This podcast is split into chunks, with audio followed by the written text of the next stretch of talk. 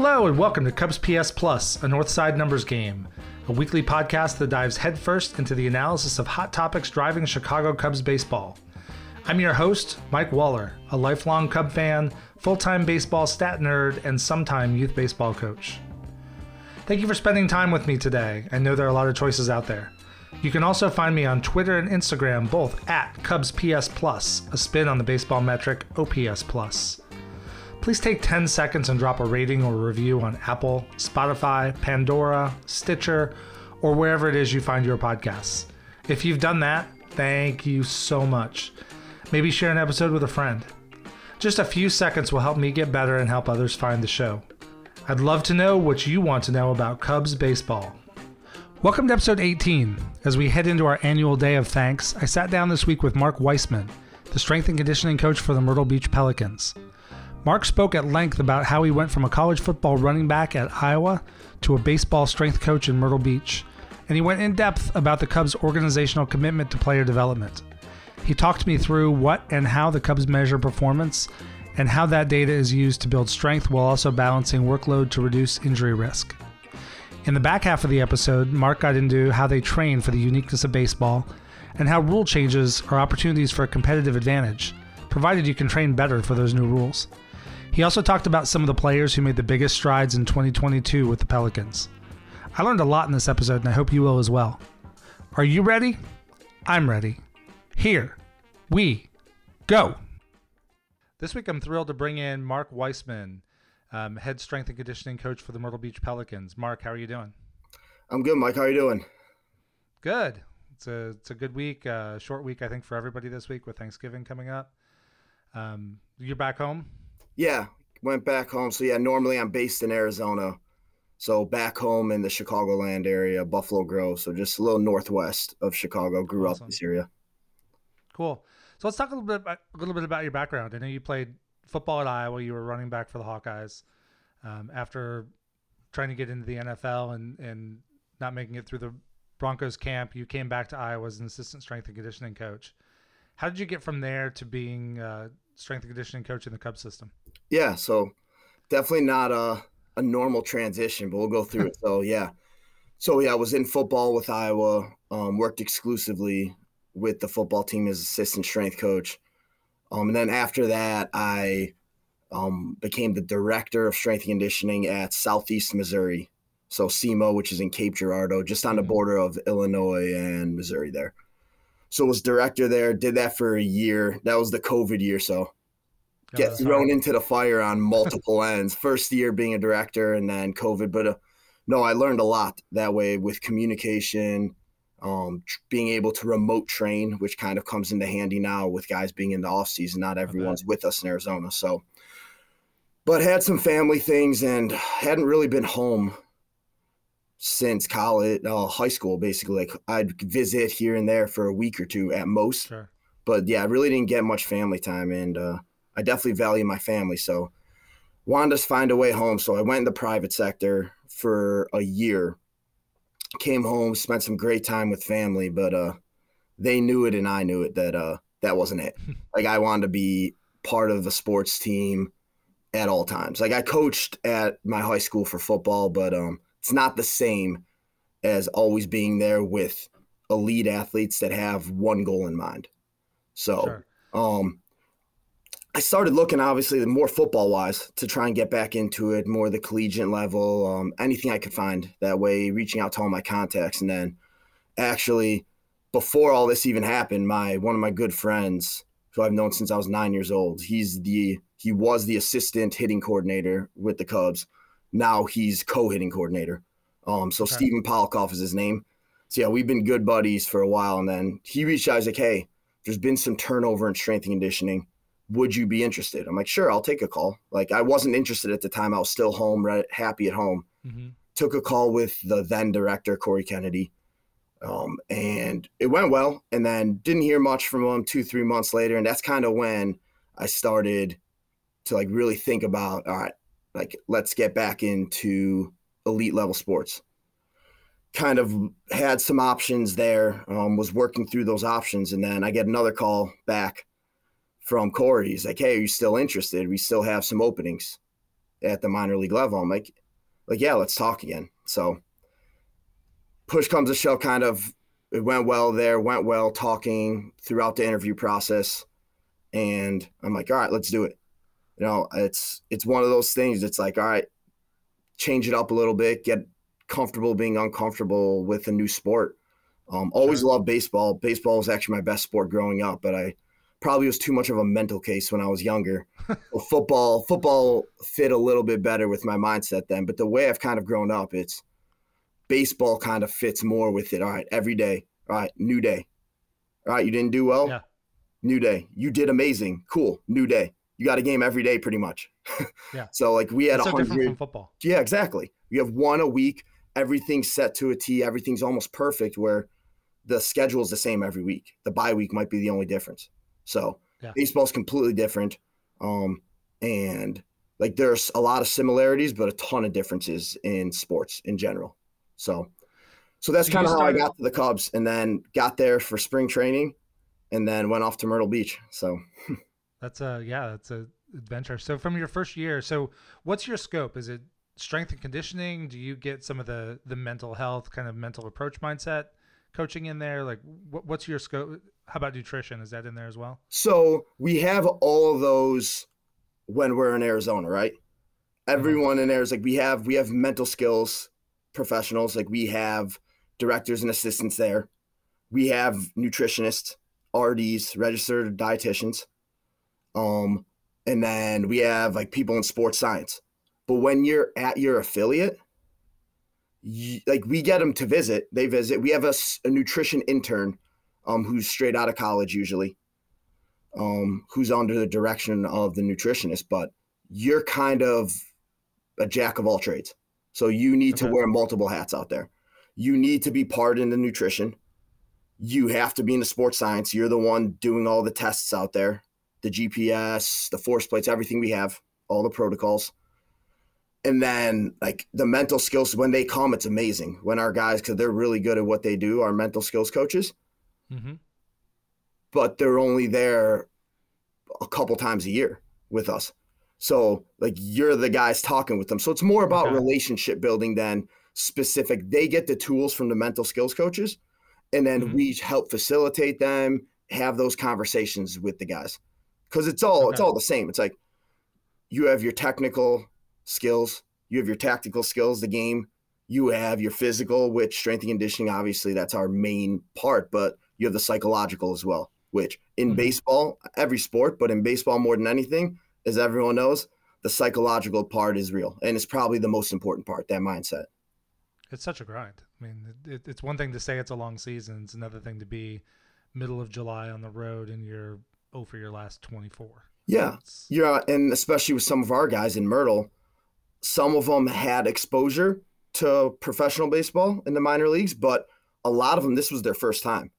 So they had yeah. never gone through a whole season of 120 plus games you're playing every day yeah, they have their showcases, they have other things in college. You don't play nearly as many games, so like, this was the first exposure to it. So the mindset and the mental grind, you could see towards the end of the season, some guys flourished, and then some guys like, oh wow, like I'm mentally drained here. So it was definitely different tactics you have to use.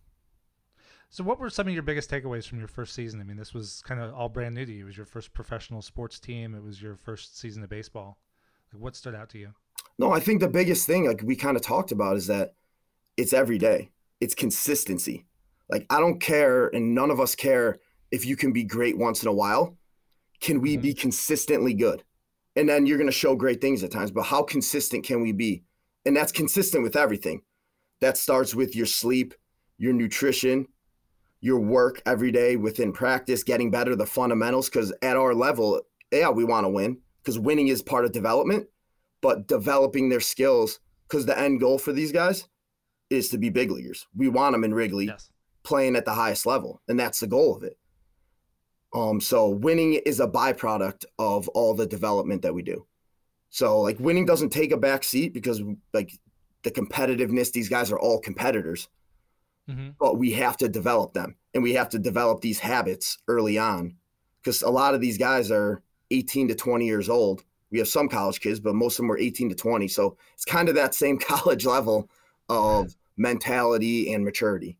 So I think that was one of the bigger things is that it's an everyday thing for these guys. And we're on the road for six days, we're home for six days. Can you get into good habits?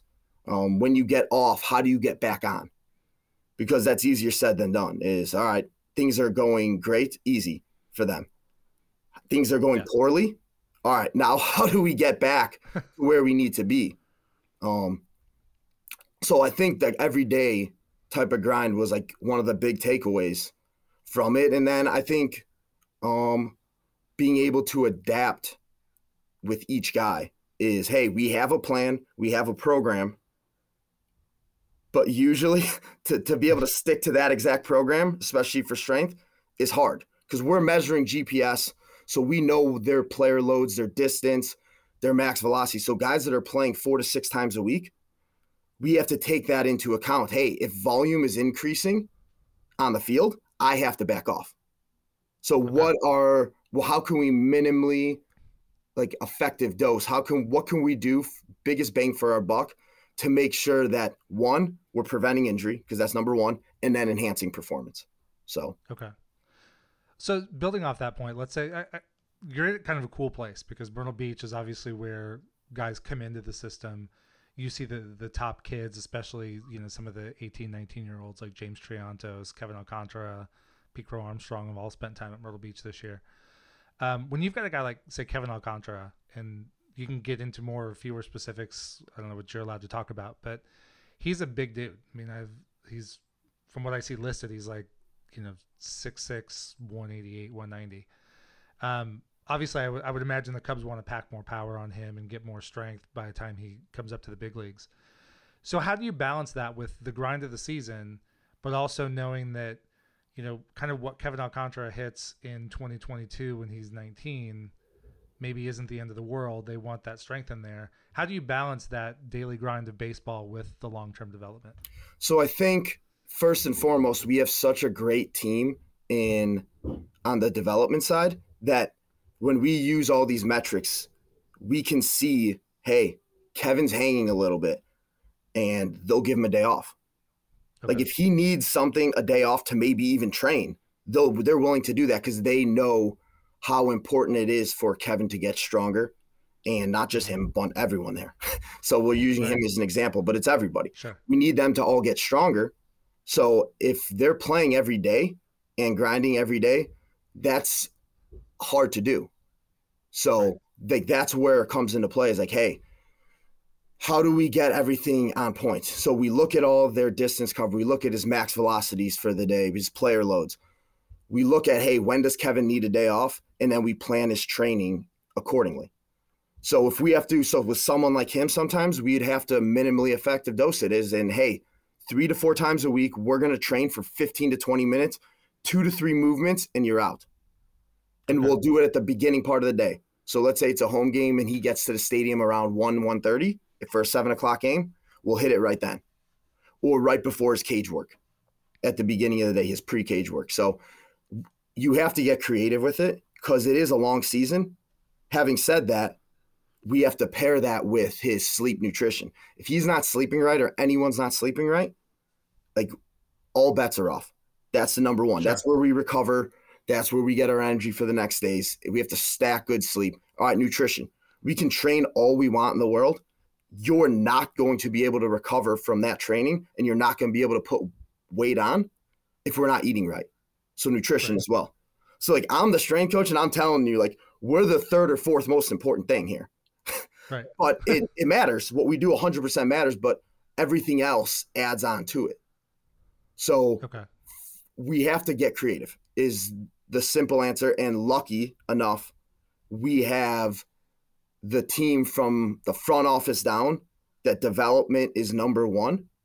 So if he needs to take a day off or two days off so we can get him stronger and train, we'll do it. Okay. So let's talk about the some of the equipment and the investment. So I, have seen some things this summer about the uh, the mobile unit that you have going around. Um, that's got to be quite the show in some of those hotel parking lots. But talk to me about how that's different than what teams have traditionally done on the road, where you have to either get into the, you know, your opponent's weight room, or you got to find work out in the hotel or wherever. Who knows what equipment they'll have. Yeah, so early in the season, because I can, so I can talk on both ends of it. We didn't have the trailer right away. Okay. We had two or three away trips without the trailer. So Charleston, we brought some equipment. We because uh, you can look at the hotel gym beforehand. Mm-hmm. Lucky enough, we stayed in a nice brand new courtyard. They had good equipment. They had okay. dumbbells up to 50s, which is not nearly enough for some guys, but like we made it work. We brought trap bar, whatever. We brought K boxes, whatever it might be. But they had like two cable columns. They had everything we needed there. So the first week, the first three days, my first trip as a minor league coach was not bad. But then you go to Salem where they have nothing there, like the in the hotel. The hotel's not. It's your typical old school comfort yeah. inn that has nothing there. So now we have options. All right, now we can go to the local YMCA. There's other places like Crunch Fitness there, but you go to your local gym, you bring guys, you have a bus that goes there, you have a set window, or you use the away team. The issue with that is it's on their discrepancy. So if they say you can only use it from 9 to 11 or 9 to 10 or 10 to 12, we're on their time. Okay. And some of them aren't great. Like ours in Myrtle before the we had the trailer was not great. It was very small. So a lot of places are like that. So to be able to fit the amount of guys you need to train is tough. So, having said that, why the trailer was so amazing? One, we used it at home. So the trailer, it's a huge it's a huge trailer, what you would expect on wheels, but it has four garage doors that open up into four racks. We have benches, we have barbells in it. We would bring the dumbbells from our weight room. We had kettlebells, battle ropes. You have uh, med balls, everything you can imagine. Then we threw our force plates, K boxes, some of our fancier equipment in it as well when we when we went on the road. So we had everything we could possibly need and some. So we went from having a subpar facility probably to mm-hmm. the best definitely in our in our conference. like the best setup. Okay. Like no one has four racks in low A ball there with at least in our Carolina league. So now all right that's one but now we have the flexibility of hey we take this on the road we haul this along like we rent a truck the cubs are awesome they rented a truck for us um the hitting coach and myself would go. We drive the truck before the bus would get there. We'd set everything up at the hotel. Um, now at the hotel, I'll be down there from I don't know eight thirty nine until one o'clock, and guys can come train on their time. So some guys, a lot of the pitchers like training a little bit earlier. They're usually on a, a set schedule, who pitched the day before. But now your position players who, hey, we're prioritizing sleep. Well, uh, if they're going to bed at we're not getting to the hotel till 11 to midnight usually. Right. So I don't want them training at 9 a.m. Like they're not going to get the correct amount of sleep because if they're getting there at 12, they're not going to bed. I'll tell you that much. They're probably not going yeah, to bed till 2. Sure. Yeah. So now if they wake up at 10, 11 o'clock, eat, they can come train at that point and we're on no one's schedule. We're on our own schedule there at the hotel. Right. So they just pop out of their hotel room right to the trailer and we go. So it allowed for a lot of flexibility um, within it. And it was an amazing setup that we had, but that doesn't work if you don't have guys that put in the work. And our guys bought in and they put in the work. And it showed with a lot of guys. A lot of guys made a lot of progress strength wise, which led to baseball performance. So um, it's an investment that the Cubs made that has second order consequences, positive or negative, and positive in this case. So, but it's about the guys and about the buy-in. So, but having said that, we had a better setup than everyone else, which is awesome. Was it hard to get that buy-in? I know, you know, for a lot of these guys, some of them coming out of college or maybe from good high school programs have already had some strength training and stuff.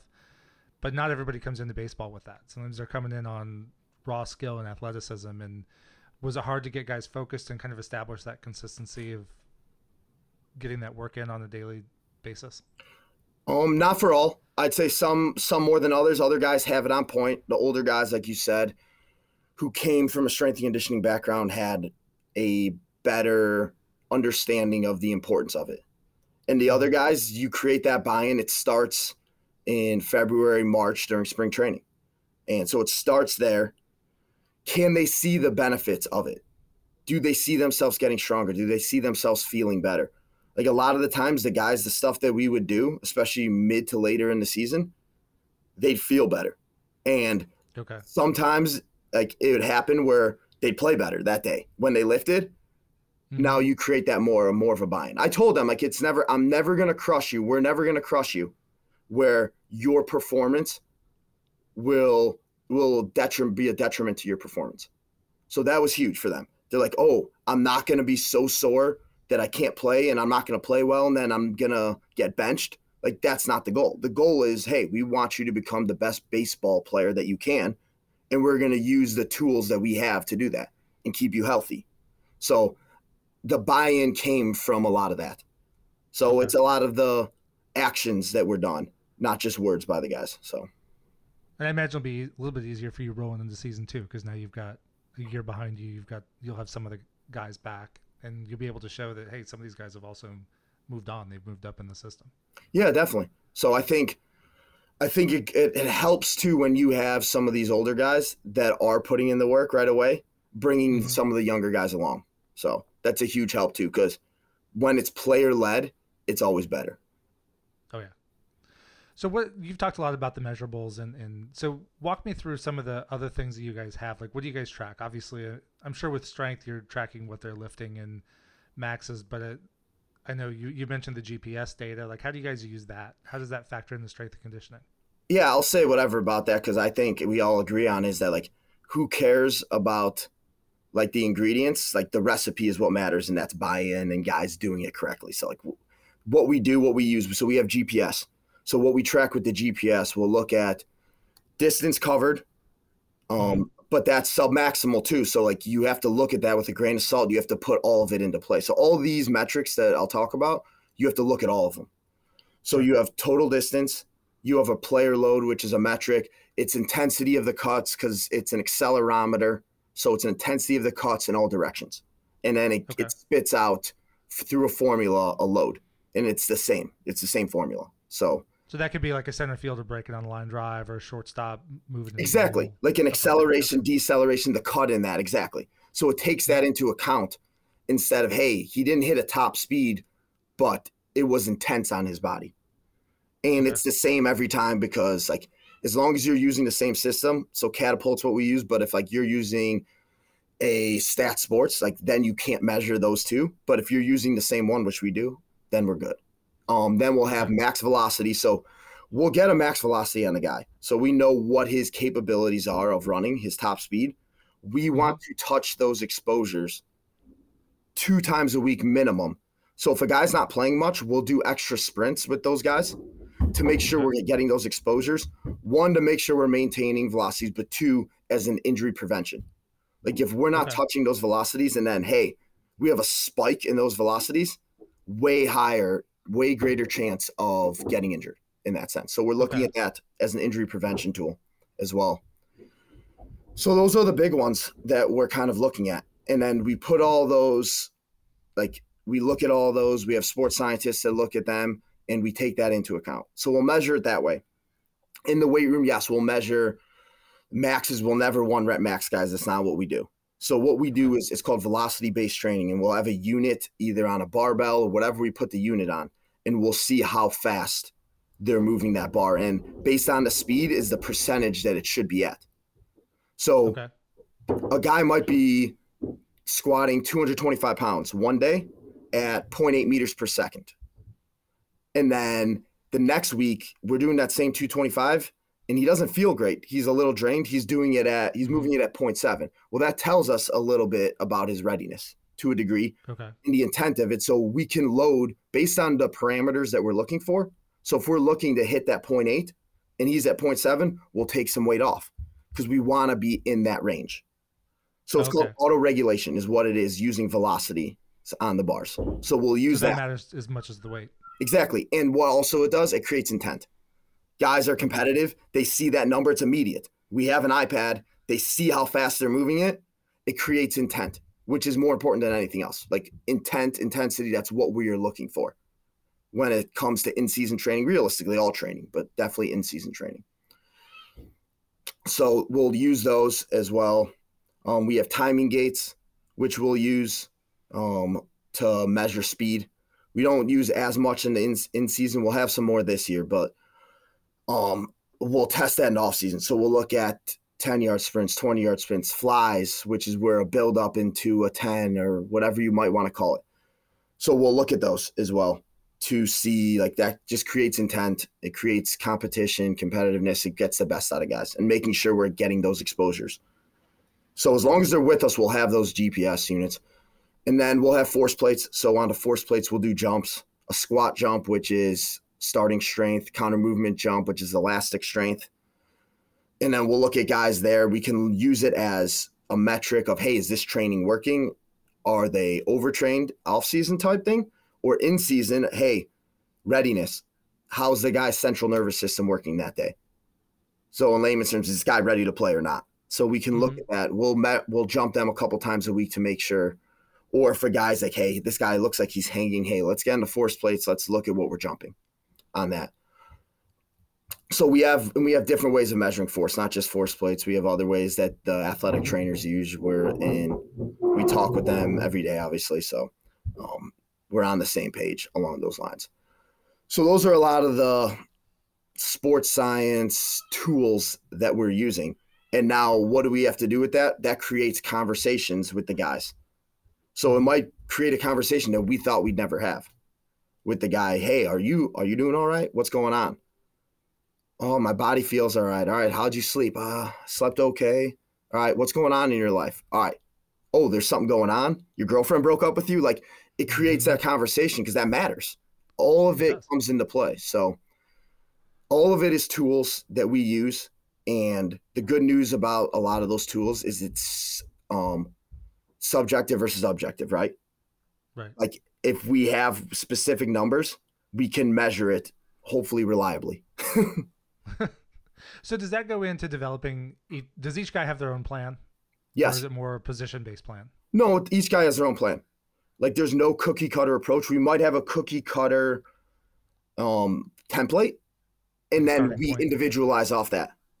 Okay. Like some guys like chronic back issues, yeah, we're not gonna back squat you. Probably not gonna front squat you either. We're gonna belt squat you, which is where we're loaded with a belt on a machine. It's called a Pit Shark that we have. Other there's other ones that are made. So we're now we're not loading the spine.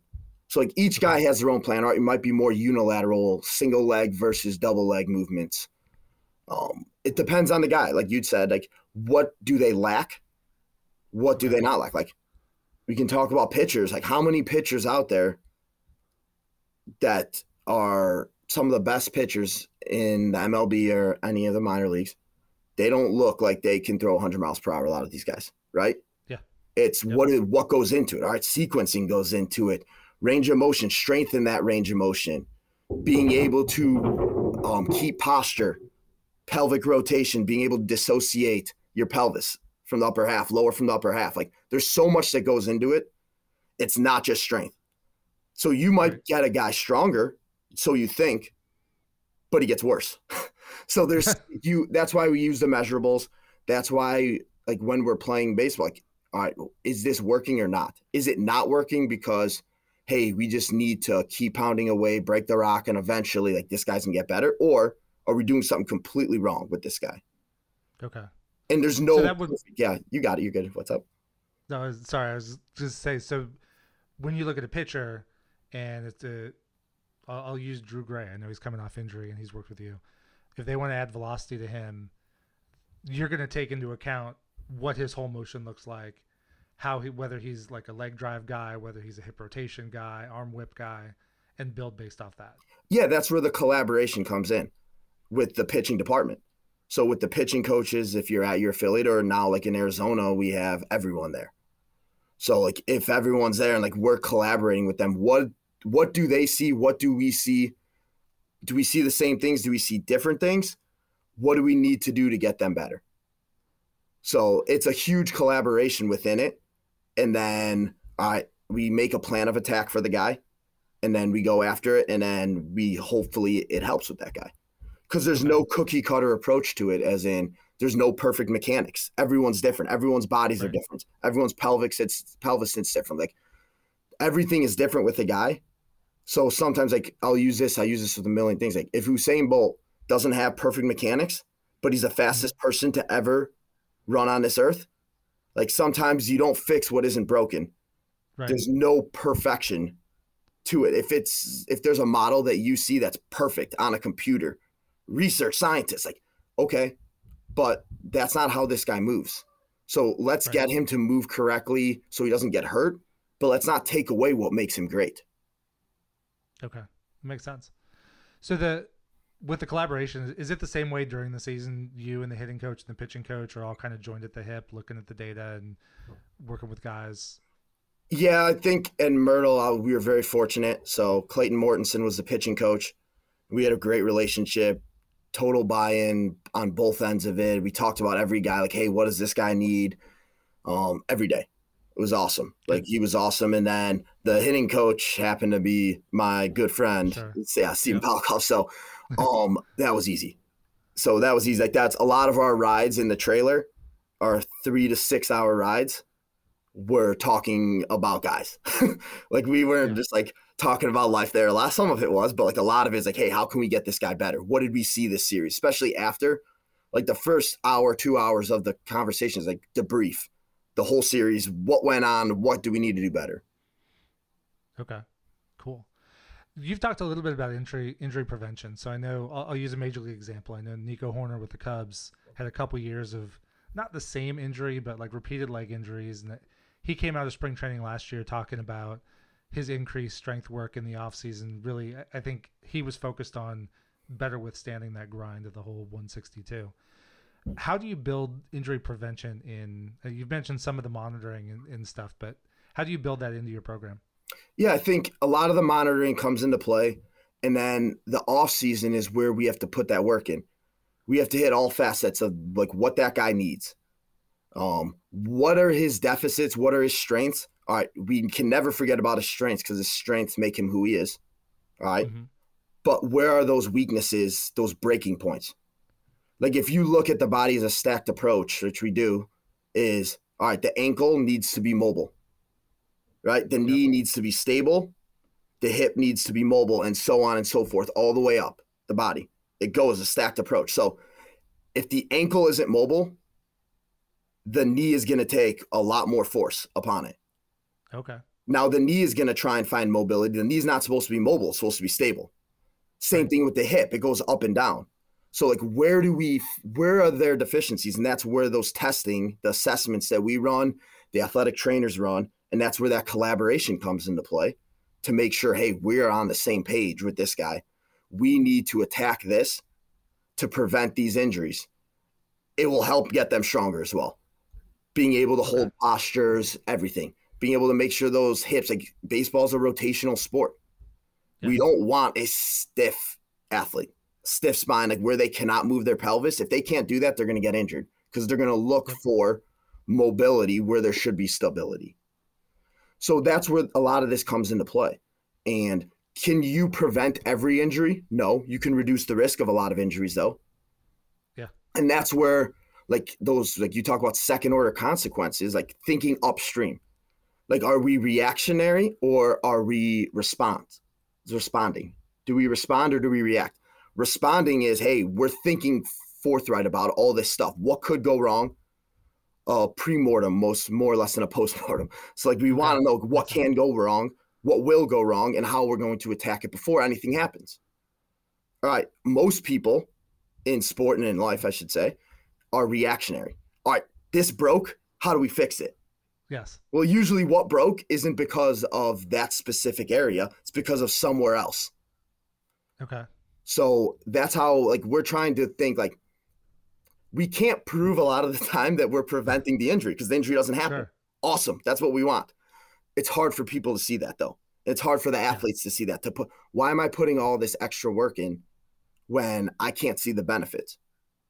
But if we don't put this extra work in, now you might be injured. Now you might have zero benefits of anything. So like right. it's hard to explain though because you can't see it and it's hard to measure. And that's what we're trying to do with all the testing and the readiness and assessments is, hey, we're trying to measure it so now we can show, hey, this is what we're trying to do. Okay. Cool. So how did the the season? So the season ends, and what's your process at the end of the season? I assume you you get with each guy before they go away for the season, and guys are going everywhere in the world basically. Yep, we get with each guy, um, and then hey, where are you gonna be? What's your plan? Um, are you going to instructs? Are you not going to instructs? Um, if you're not going to go to instructs, all right, we're going to take a couple weeks off. Like, go enjoy life. You just went through a grinding season. Yeah. Go enjoy life for at least a week. Like, if you don't enjoy for a week, like, you got issues. You got to step away. Enjoy whatever you're going to do, whether it's family, whether it's a vacation. You got, you got to take at least a week off, preferably a week off, and then a week of like ramp up, um, light impact stuff, dumbbell only, okay. unilateral work. Like, all right, we need some time off. All right, now after that, all right, are you going to be in our development camp, which is a lot of guys who come in, they're invited to the camp, everything's taken care of for them, and they're training with us all off season. Mm-hmm. All right, if not, now we need to come up with their plan at home. What equipment do you have? Are you working with a trainer there? Are you going to be using all of our, like we suggest you use all of our programs, but if you're not, let's talk with your trainer and like let's talk about what the needs are of you as an athlete. Okay. So some people have more equipment, some people have trainers, some people have nothing. Like trainer wise, they have equipment. It's not COVID anymore, so like they'll have things that they can train with. So now that comes into play. All right, we got to make videos for these guys if they don't know what they're doing. Some of these movements and yep. a lot goes into it. So like yeah, so right after the season, like if I'll go to instruct, so I went from Myrtle to Arizona we did instructs a week, a week and a half off, and then we go into our development camp. And now each week, every coach, strength coach, is responsible for a certain amount of guys. So we divided it based on who we had. So, okay. all right, if they're in a development camp, cool. We don't have to check in with them because they're with us. Yes. If they're not, hey, we're going to check in with them every week. Hey, how's everything going? Training going well? Um, any injuries? Like, how you feeling? Do you feel like this is working for you along those lines? So this is where that template and then individualization comes into play. And we use okay. um, a database platform app, Bridge Athletic is what it is right now. And we send the workouts on there. So they're directly sent to them. They can access it on their phone. Okay. And I guess this is where some of the buy-in really matters because it's, it's one thing during the season when you you see them in the clubhouse every day. Yep. Um, but now they have to go do it on their own, and I guess they will or they won't, and they'll advance in the system or they won't. Exactly. So like you, that's where you talk about it with them. Okay, like I can't force you to do any of this. You're on your own right now. But if you come in not ready to go, do you think you're gonna get the outcomes that you want? Yeah. Like they, that's it. Like you have to take ownership. This is this is professional. You have to take ownership. And if you don't, someone's gonna pass you up real quick and then there's free agents, there's drafts. It's not just guys like right that are in the system. You're going up against everyone else too. So there's a lot of competition. If you stop working and don't live that consistent life, you're going to get passed up. Doesn't matter how talented you are, you're going to get passed up. It's a good life lesson. So heading into this offseason, there's some rule changes in baseball. Um, one of them is making the bases larger. So in theory, that's going to make more stolen base attempts. Are you guys doing anything different to increase speed work, or is that just built into what you guys already do? It's definitely built into what we do. Um, obviously, so we'll work more into specifics as you get closer to spring training and then spring training. Like that's what we'll work on. Like hey, the bases are bigger because we had this in Myrtle because they tried all this. They did all they do all this stuff in the minors with us, yeah. where we have the pitch clock, the bases, everything. So, what's our plan of attack now? Because the bases are bigger, our angle might have to change. So we have to okay. get specific with that.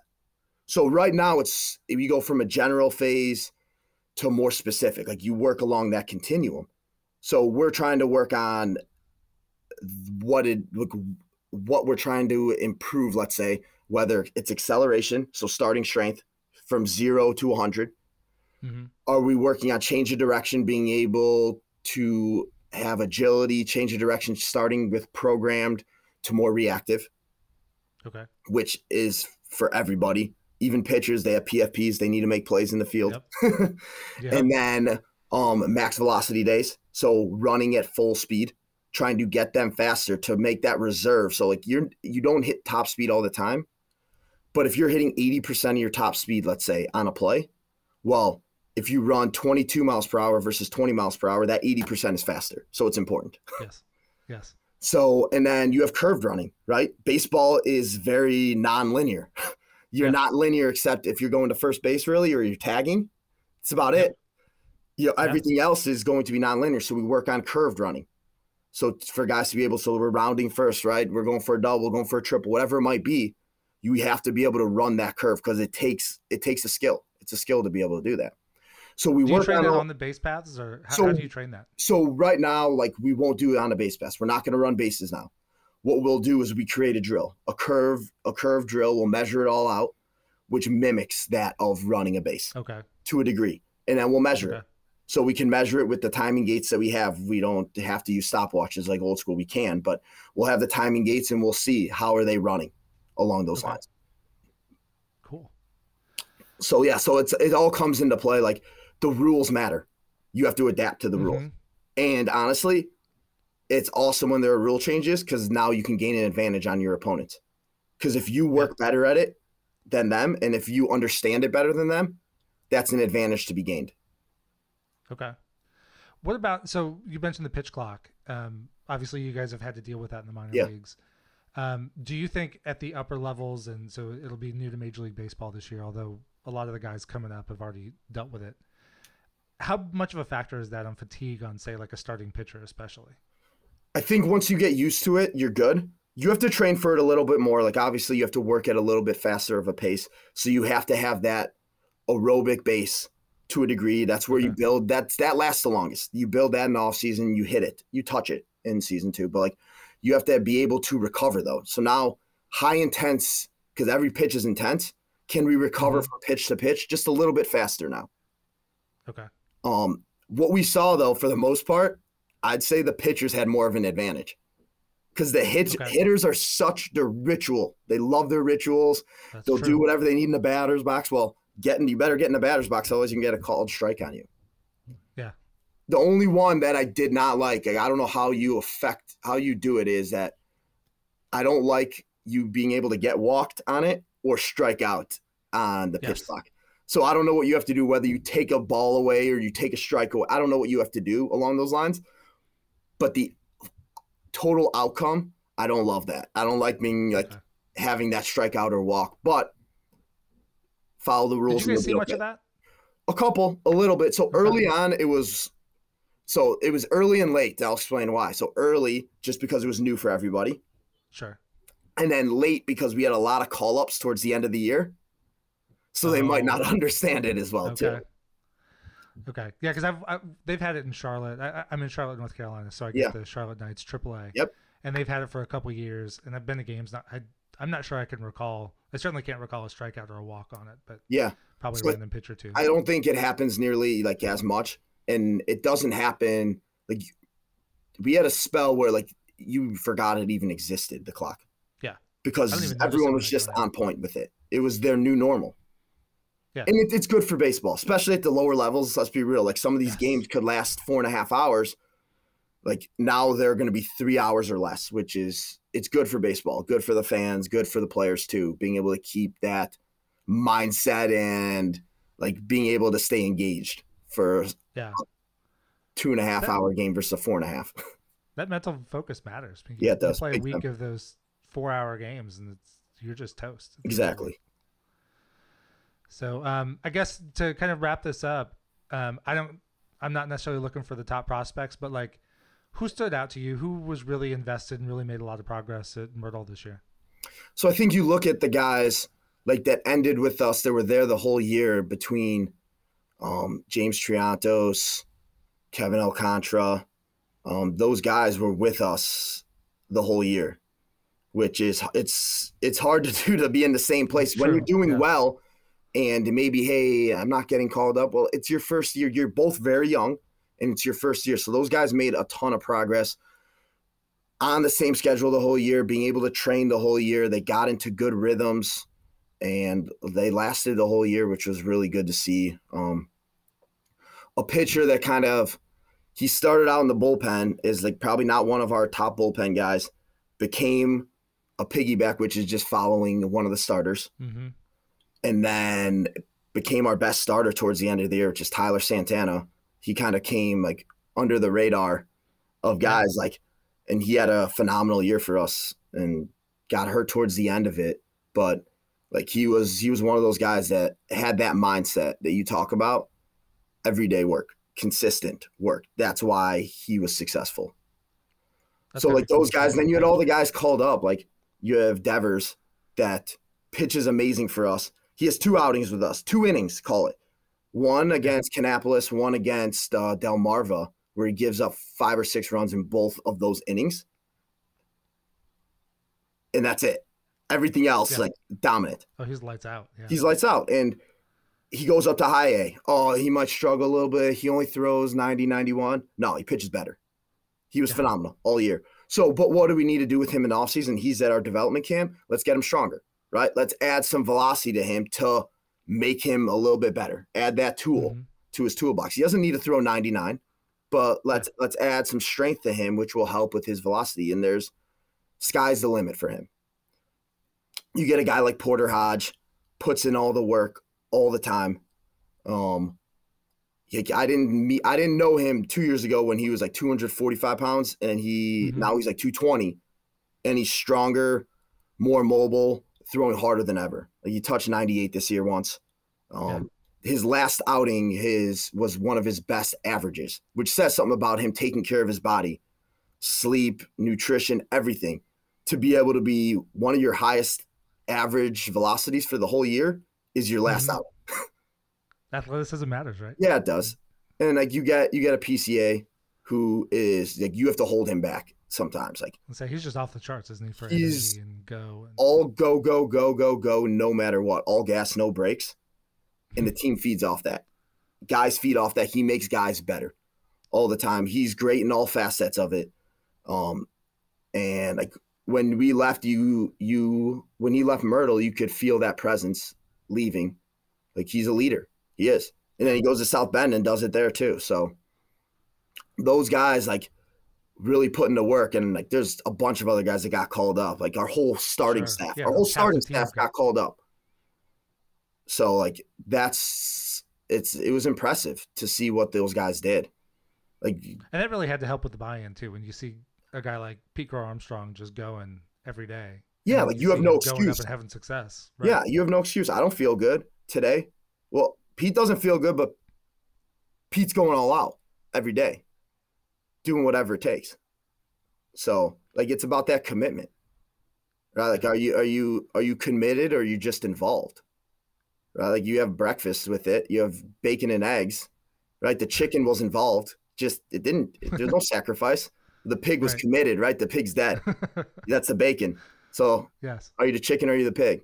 So like a lot of the guys, so like some guys were committed, some guys were involved, and the guys that do well typically are the ones that are fully committed to a whole year.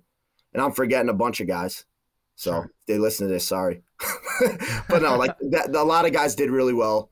Um, a lot of commitment from them. the whole team did really well. So I think that I mean that has to speak to what the whole team was putting in. No, it does. It does. It does completely, complete buy-in between the guys. Um, especially a lot of them being their first year up there, Mhm. and then new guys coming up, and then filling those gaps of the guys that have that we lost, which is a good Yeah. thing. Like when we have guys called up, that's amazing. Like we want Yes. that all the time. So if we don't get, if we get a little bit, if we get worse as a team, that's okay because the Cubs got better, and that's the number Yes. one thing. Did the Cubs get better? Are we building towards that next World Championship? Because we're trying to build champions. Yes. So now in the off season, I know that you've got the the instructs in Arizona. I know the Cubs were talking about the the off season prospect program. I think they're doing for the first time. Is that an opportunity then for you to get with all the strength coaches in the organization and really um, kind of regroup and reconnect and reestablish? You know, any tweaks to the program that have to be made for next year. No doubt. And I think like we had so we have a new director of everything. So Blaine Kinsley's our new director. He's from Arkansas. He's awesome. And he's built he's built an amazing team that we have now. Mhm. Um, between everyone, top top to bottom. It's an amazing team and we're collaborating. We talk all the time. We got a call later today. Um, we're all on the same page of building these guys and developing these guys and getting what they need to be. And constant communication, development between our staff and for the players. So if we get, we have to get better as coaches so they can get better as players. So um, it's good to have. And so, yeah, we're, we're all collaborating right now to create the best programs we can for the guys to make sure when spring training comes, we're ready to hit the ground running. Cool. Any, uh, any new technologies or any new things coming next season that you're looking forward to? Oh, I, th- I think it's just building upon what we have. Like there's always new things, and there'll be continue to be new things, but it's never paralysis by analysis, because like awesome technology is amazing, and we need to continue to do it because if we're not filling that bucket, we're behind. So how can we gain an advantage there? But people first. It's always people first. If we don't have the relationships built, you could be the smartest people in the world, have the best technology, but if you don't have those relationships built, whether that's coach to athlete, coach to coach, or athlete to athlete, you're not going to have a championship organization, a championship team. So that's where that culture comes into play. So while technology is super, super important, so is that culture and that buy in and those relationships. And if we can find that middle ground of perfection, there's never perfection, but if we can find that middle ground, sure. that's when you get something special. And that's what we're trying to build. And we'll find out if we're doing it. Cool. Well, great, Mark. Thank you for the time today. This has been great. Um, looking forward to seeing what the Cubs do in the off season and see how the Pelicans look next year. Awesome. Yeah. Thanks very much. Thanks for having me on. It was fun. I want to thank Mark again for giving us so much time, and I want to thank you. I've only been doing this podcast for a few short months, but I'm eternally grateful for every listen. There's a lot to like out there, and I'm very thankful that you continue to give me a chance each week. I hope you have a wonderful Thanksgiving, however it is that you celebrate. If you liked what you heard today, please take 10 seconds and drop a rating or a review on Apple, Spotify, Pandora, or wherever it is you find your podcasts. If you've already done that, maybe you can share an episode with a friend. Just a few seconds will help me get better and help others find the show. As always, you can find me on Twitter and Instagram at Cubs OPS Plus. This is Mike Waller, host of the Cubs OPS Plus podcast. Every day with Cubs baseball or talking about Cubs baseball is a great day. Go Cubs!